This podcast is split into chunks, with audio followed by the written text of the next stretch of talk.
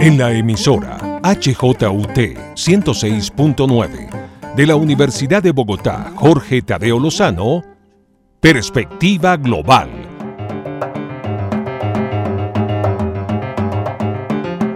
Un análisis a todos los cambios y retos que el siglo XXI le plantea al mundo.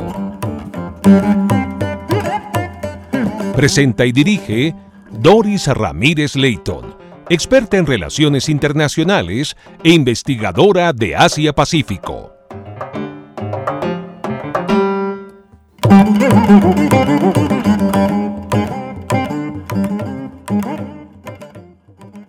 Bienvenidos a Perspectiva Global, programa que analiza las implicaciones geopolíticas, económicas y sociales que impactan al mundo. Hoy tengo una invitada muy especial, se trata de Marcela Olarte. Bienvenida, Marcela. Gracias por aceptar esta invitación. Muy buenas tardes. Eh, muchas gracias también por la invitación. Em, he invitado a Marcela para que hablemos en este programa sobre el soft power o el poder blando. Em, antes quisiera comentarles que Marcela Olarte es la líder de comunicaciones en el Consejo Noruego para Refugiados, Operación Colombia. Y además es estudiante actualmente de la Maestría de Estudios Internacionales de la Universidad Javeriana Bogotá. Así que empezamos, Marcela, y me gustaría eh, hablar de este tema que hoy es tan importante en la política exterior de, la mayoría de los países. Todos los países eh, trabajan mucho por tener ese poder blando que, es, que no es nada fácil de obtenerlo. Pero además también el poder blando no solamente se trabaja con la política exterior de un país, sino también en el tema de los valores domésticos y en, general en la cultura. Así que para iniciar y desarrollar este tema, quisiera preguntarle, eh, Marcela, ¿cuál es el concepto del poder blando y em, cómo se gestiona ese poder blando en la esfera pública y privada? Bueno, pues primero creo que es, es importante, ¿cierto?, eh, tener la definición de poder blando que fue generada por Joseph Nye eh, más o menos en 1990, ¿no? Él, él, él, fue, digamos, el precursor del concepto de, del poder blando, del soft power, que no es otra cosa más que, que, digamos, a través de distintas estrategias diferentes al hard power, ¿cierto? O, a la fuerza de los estados, eh, utilizar ciertos recursos para que los demás ah, países cooperen o en últimas, eh, pues básicamente hagan lo que el país quiere, ¿no? Entonces, este soft power viene siendo algo como, eh, como los distintos recursos y como, como lo menciona, ¿cierto, Doris? Eh, son distintos recursos que tienen las naciones para generar y persuadir a otras naciones dentro, digamos, de las principales que se utiliza o, digamos, de las que se han, analizado como poder blando está, por supuesto, la economía, ¿cierto? La fuerza económica también es, es algo supremamente importante en términos de la arena internacional y cómo cooperan las naciones entre sí, pero también está el ámbito político y cultural que es algo que es bastante interesante, ¿cierto? Eh, porque el soft power y pues un poco también pensando en, Asia, en la cultura china, japonesa, surcoreana, ¿cierto? También utilizan en doble vía eh, y es algo que algunos otros autores han venido estudiando y es, eh, es que el soft power no solo sirve para tener como una imagen fuera, ¿cierto?, hacia los otros países, sino también un elemento cohesionador a nivel doméstico. Internamente es importante, por ejemplo, generar algo que últimamente las naciones llaman eh, la marca de país, y la marca de país no es otra cosa que eh, esta intención de poder blando, ¿cierto? Para eh, persuadir, mostrarse y también tener atención en la arena internacional. Entonces, es bien interesante cómo este poder, este poder eh, blando, ¿cierto? Soft power cobra relevancia cada vez más en, en, un momento donde, digamos, el hard power, por supuesto, es muy importante, ¿cierto? La fuerza de los ejércitos de las naciones es muy importante, pero en el que aparentemente todavía estamos en este periodo de, de, tranquilidad eh, entre estados, ¿no? Por los conflictos entre estados, que son cada vez menores. Marcela, mm, hablando justamente de Asia, que usted la acaba de nombrar, eh, quisiera preguntarle, eh, es evidentemente en Occidente el primero que habló sobre este tema fue Joseph Nye, pero hace siglos Lao Tse ya lo había formulado. ¿Cuál sería la diferencia en ese poder blando del que eh, hablaba o mencionó eh, Lao Tse y que se ha tomado, se ha formado igualmente dentro del tema de la cultura del confucianismo. Por supuesto, eh, digamos, este, este tema de, de, ganar a través de otras vías, ¿cierto? Una guerra, eh, también forma parte de, precisamente de esa filosofía de Confucio, ¿cierto? Que, que, viene, pues proviene de China de incluso hace más de 2000 años hacia atrás, ¿cierto? Lao Tse es uno de los que lo menciona, ¿cierto? Eh, y él habla de algo que es bastante interesante, que es el beneficio del Wu Wei, que es más o menos como el no hacer nada, o podría traducirse como el no hacer nada. Sin, sin embargo, este no hacer nada o esta filosofía del no hacer nada no significa no tener acción en, ¿sí? Eh, es, es, un poco la orientación de que el, el, más suave también le puede ganar al más duro a través eh, de otras estrategias. De hecho, no solo Lao Tse o Confucio, sino también Sun Tzu en su estrategia de la guerra, ¿cierto? Eh, habla que las gotas de agua también pueden penetrar una piedra, ¿cierto? Es decir, eh, el poder blando en estas filosofías orientales ya se venía trabajando desde hace muchísimo y formaba parte de la filosofía china. Entonces no es algo desconocido para los países asiáticos. De hecho, a pesar de que nosotros en Occidente lo conocemos como poder blando, pues ya formaba parte de la historia, ¿cierto?, de países de hace muchísimos, muchísimos años, como lo es China. Entonces, efectivamente, digamos, rastrear ese tipo de cosas en la filosofía asiática es, es, posible, ¿cierto? Y Joseph Nye lo que hizo fue darle un nombre para, hacer, eh, para poder tener un estudio un poco más eh, orientado, ¿cierto? No solo a nivel occidental, sino en la arena internacional, pero, pero sí, esta filosofía tiene una influencia bastante importante en, en, en China y sobre todo en Asia. Eh, precisamente para hablar de China y Estados Unidos, eh, Marcela, eh, tenemos que comentar que Estados Unidos, bueno, tiene eh, uno de sus poderes suaves que ha sido el tema y el símbolo más importante del poder blando, como es la democracia, hoy desafortunadamente estropeada por los actos del 6 de enero pasado en el Capitolio. ¿Cómo ve usted el, desarrollo o la obtención de poder blando o la recuperación, digamos, de este tema en Estados Unidos y cómo se va desarrollando ese tema de poder blando en países asiáticos que si bien estamos hablando que eh, son miles de años en sus filosofías, eh, pero que digamos que en el contexto occidental eh, pues la mayoría de la gente no entiende mucho el poder suave de Asia. Bueno, es, es bien interesante, ¿cierto? Porque em, en el caso, digamos, de, de Asia, hay algunas, uh, algunos indicios del poder suave eh, con respecto, por ejemplo, a algo que tal vez escapa un poco, ¿cierto? Y es, el, por ejemplo, la cultura del entretenimiento, ¿sí? Desde, digamos, la concepción también que tenemos eh, los demás países del mundo sobre Estados Unidos muchas veces provienen de elementos culturales o de consumo como el entretenimiento, ¿verdad?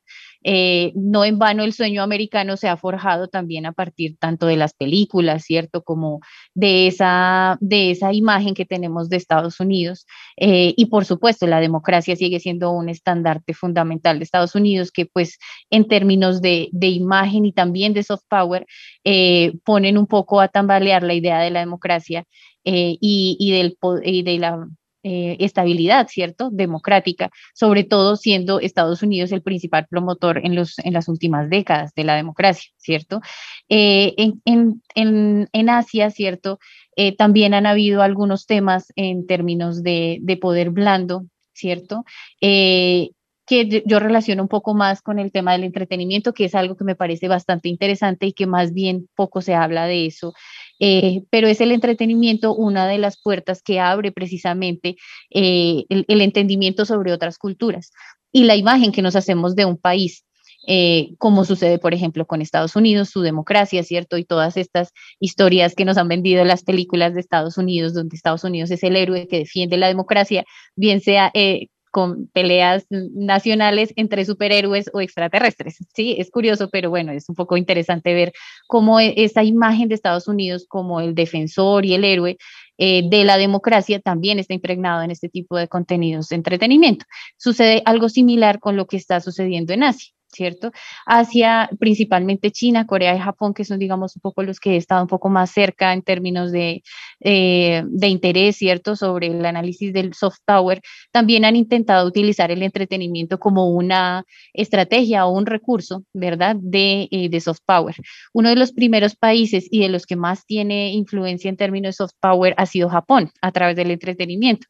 Eh, ¿Por qué? Porque Japón se dio cuenta después de la Segunda Guerra Mundial que ellos habían dejado una imagen eh, muy diferente, eh, eh, más bien no diferente, sino un poco sádica, ¿sí? De Japón. Japón era el país invasor, ¿cierto? Japón invadió Corea, Japón bombardeó también, ¿cierto? Japón tuvo un rol muy importante en la Segunda Guerra Mundial y la imagen que había quedado rezagada de esa Segunda Guerra Mundial aún hoy tiene efectos en Asia, ¿sí? Sin embargo, Japón le apostó precisamente por exportar o intentar cambiar y mitigar, ¿cierto?, esa imagen que tenía después de la Segunda Guerra Mundial a partir del entretenimiento.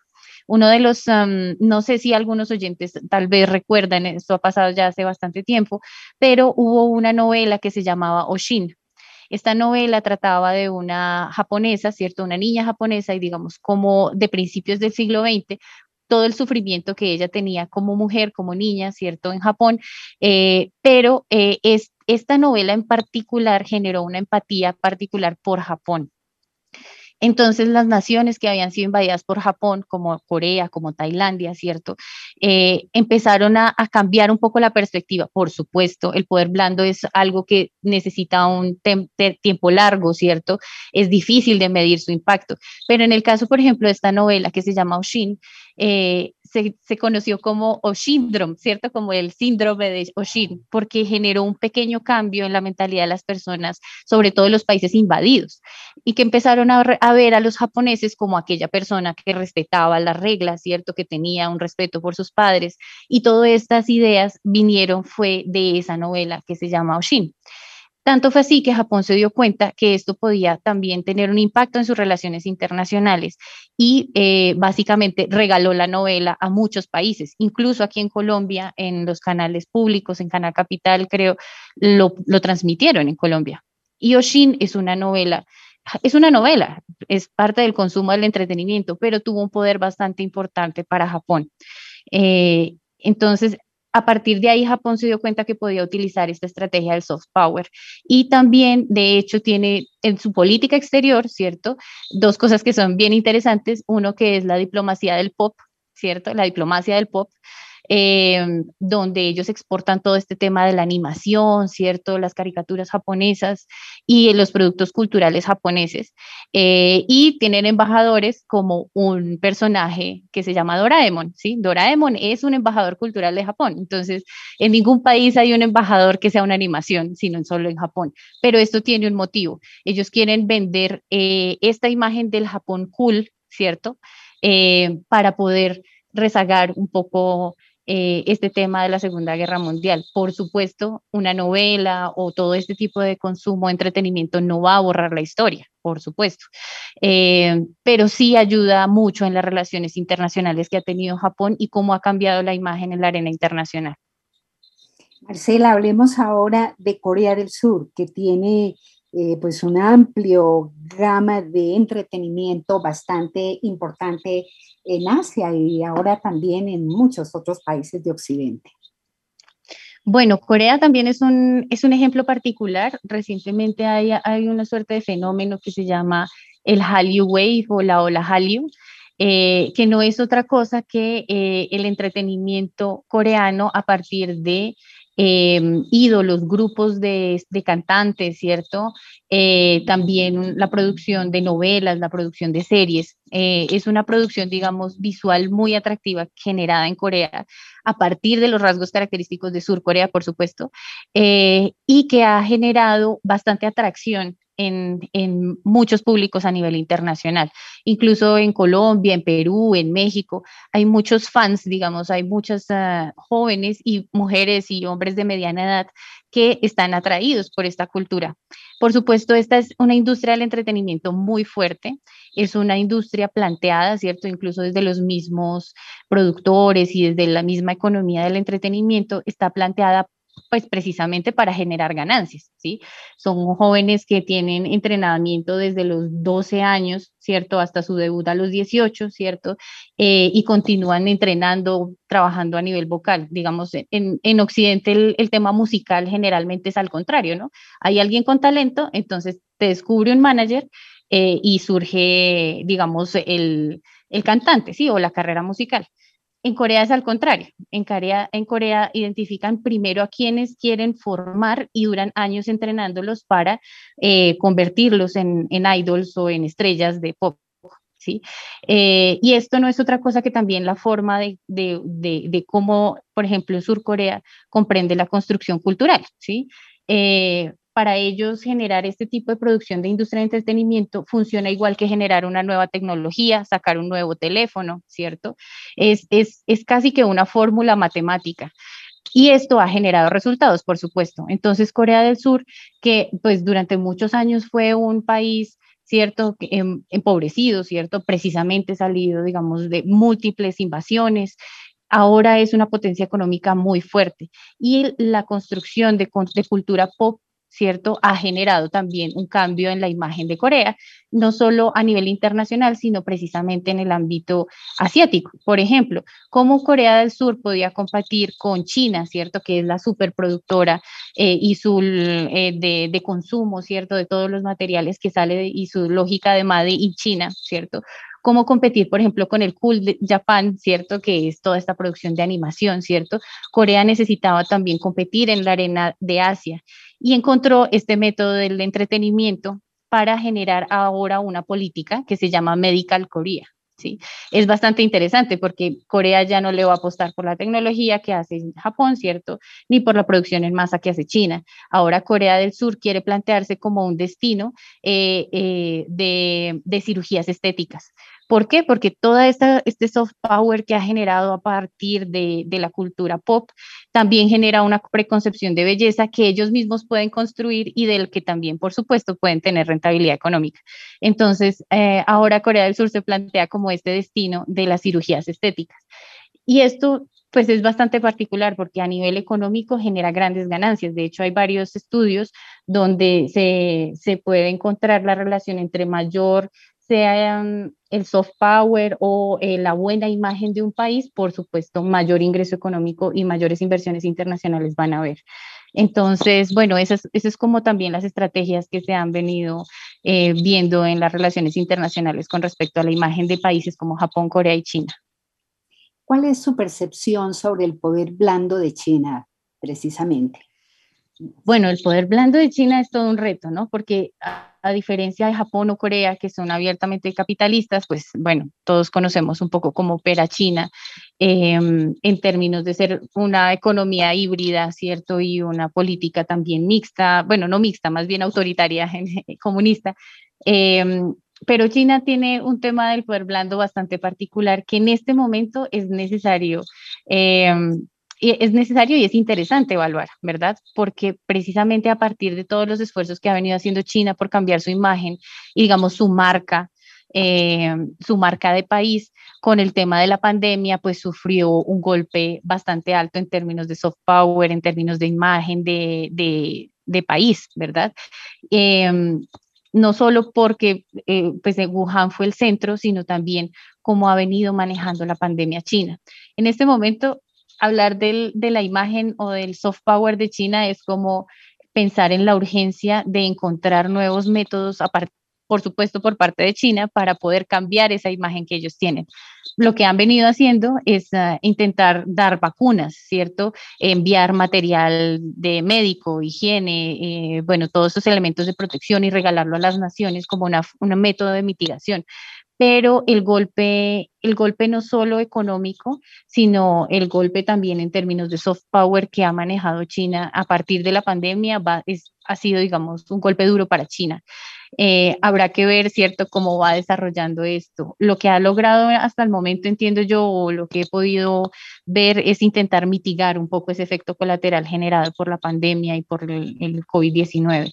Pero China se enfrenta ahorita a un reto bastante grande frente a, esa capacidad de persuadir en la arena internacional a partir de la pandemia. Bien, Marcela, me parece eh, de todas maneras pues una visión interesante del desarrollo que está llevando a cabo en el tema del poder blando China, que también fuera de la pandemia, pues tiene otros elementos para el soft power, como por ejemplo eh, la franja y la ruta, y como tú dices, muchísimas de las emblemáticas em, em, películas, eh, series que ya están rondando en muchísimos países de Occidente. Bien, entonces, eh, para volver de nuevo al tema del entretenimiento, mm, con el tema de la música y con el tema eh, mm, de los anime, de las series animadas de Japón, también hay otros temas que se incluyen dentro del poder blando de muchos países, que es, por ejemplo, el tema gastronómico, eh, se incluye también la moda y el deporte. Eh, ¿Qué nos podrías comentar sobre esos otros temas que también se, centran para poder obtener eh, o dar eh, poder blando en, en, el mundo? Sí, pues de hecho, por ejemplo, en el caso de Japón, ¿cierto? la primera, mm, digamos, el primer intento de, soft power y de cambio de imagen eh, como país fue precisamente intentar vender eh, de cierta manera, por decirlo de alguna manera, eh, de vender, de mostrar lo que significaba la tradición japonesa, ¿cierto? A partir, por ejemplo, de la ceremonia del té, de la gastronomía, de su historia, pero curiosamente les dio más resultado estas cosas que les hemos venido comentando sobre el tema del entretenimiento, ¿no? En el caso de China, por ejemplo, eh, claro, la, comida y la cultura china también se ha venido expandiendo bastante en todos los países y además eh, también es algo cultural dentro de, digamos, como de la estrategia migratoria de muchos chinos a través del mundo, ¿no? Eh, creo que no, no es desconocido para nadie cómo los chinos logran establecerse y generar recursos económicos en cualquier parte del mundo, ¿verdad? Tenemos, eh, tenemos múltiples ah, ciudades, barrios chinos, ¿cierto? Eh, focos eh, culturales chinos en, muchos, en muchas partes del mundo, que probablemente no estén bajo el control total de China, ¿cierto? Pero que también dejan una marca en cada uno de los países. Y es bastante interesante, por ejemplo, como el tema de la comida china, ¿cierto? Que se vende en cada esquina a veces pasa desapercibido, eh, pero la generación, por ejemplo, cultural que hay a partir de todo ello es bien interesante. Es decir, los chinos generalmente tienen su forma de ver la vida y, se, acercan a los países a generar eh, ganancias y a generar empresa a través de su propio modelo familiar. Es, muy extraño ver a un chino, ¿cierto?, eh, que se mezcla, entre comillas, por decirlo así, con las personas que, están, que, que los acogen en los países. De hecho, por ejemplo, no sé, un ejemplo aquí en Bogotá, antes de la pandemia hubo varios conflictos porque hubo, bastante migración china eh, y llegaron a puntos como San Victorino, por ejemplo. ¿verdad? Entonces, estas comunidades chinas también generan unas ciertas lógicas en tanto económicas a los lugares donde llegan como eh, e, esta atracción cultural que ellos traen, ¿no? Eh, y que también van dejando un poco huella en cada uno de los países. Sin embargo, em, creo que lo que queda un poco eh, en el marco de lo que hace el país como China, ¿cierto? Como Estado, porque esto se sale un poco de esta visión em, de ver todo por Estado, ¿cierto? Sería interesante también ver cuáles son los efectos de este tipo de migraciones, ¿cierto? Eh, y de conceptos de imagen que genera las personas chinas en, alrededor del mundo, pero em, digamos, bajo el control de China se está generando muchas empresas, eh, eh, no solo del entretenimiento, de los videojuegos, también precisamente en el tema de los deportes.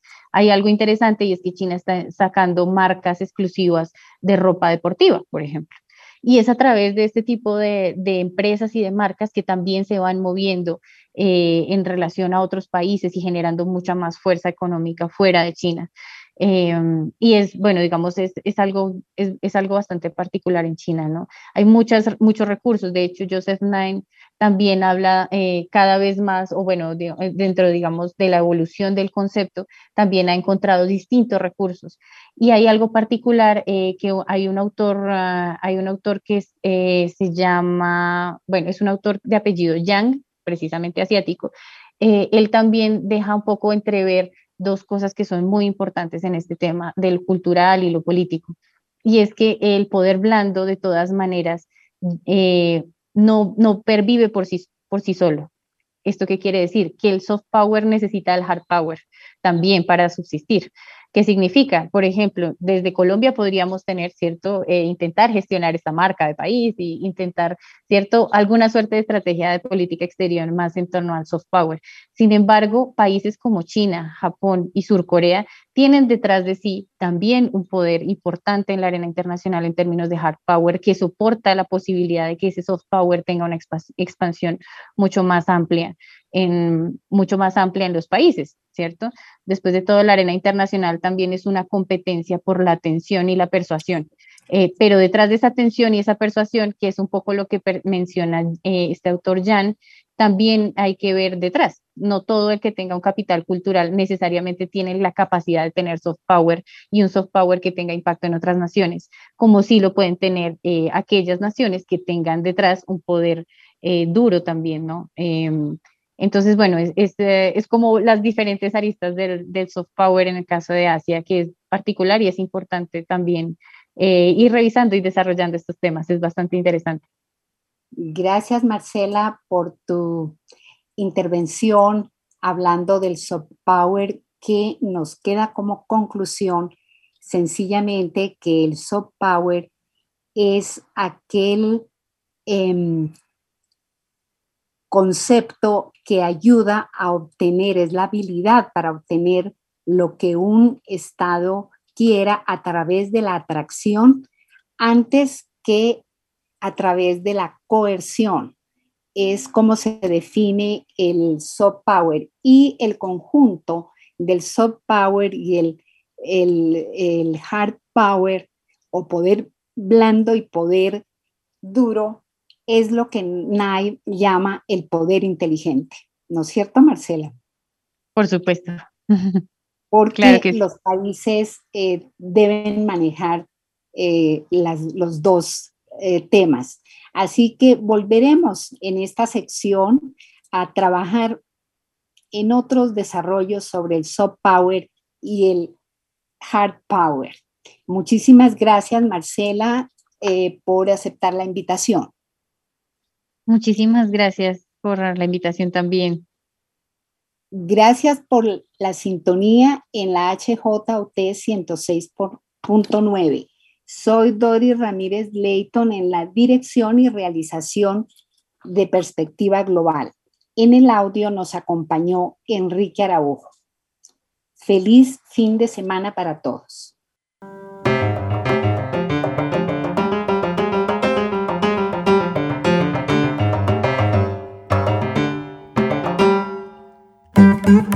En la emisora HJUT 106.9 de la Universidad de Bogotá, Jorge Tadeo Lozano, Perspectiva Global.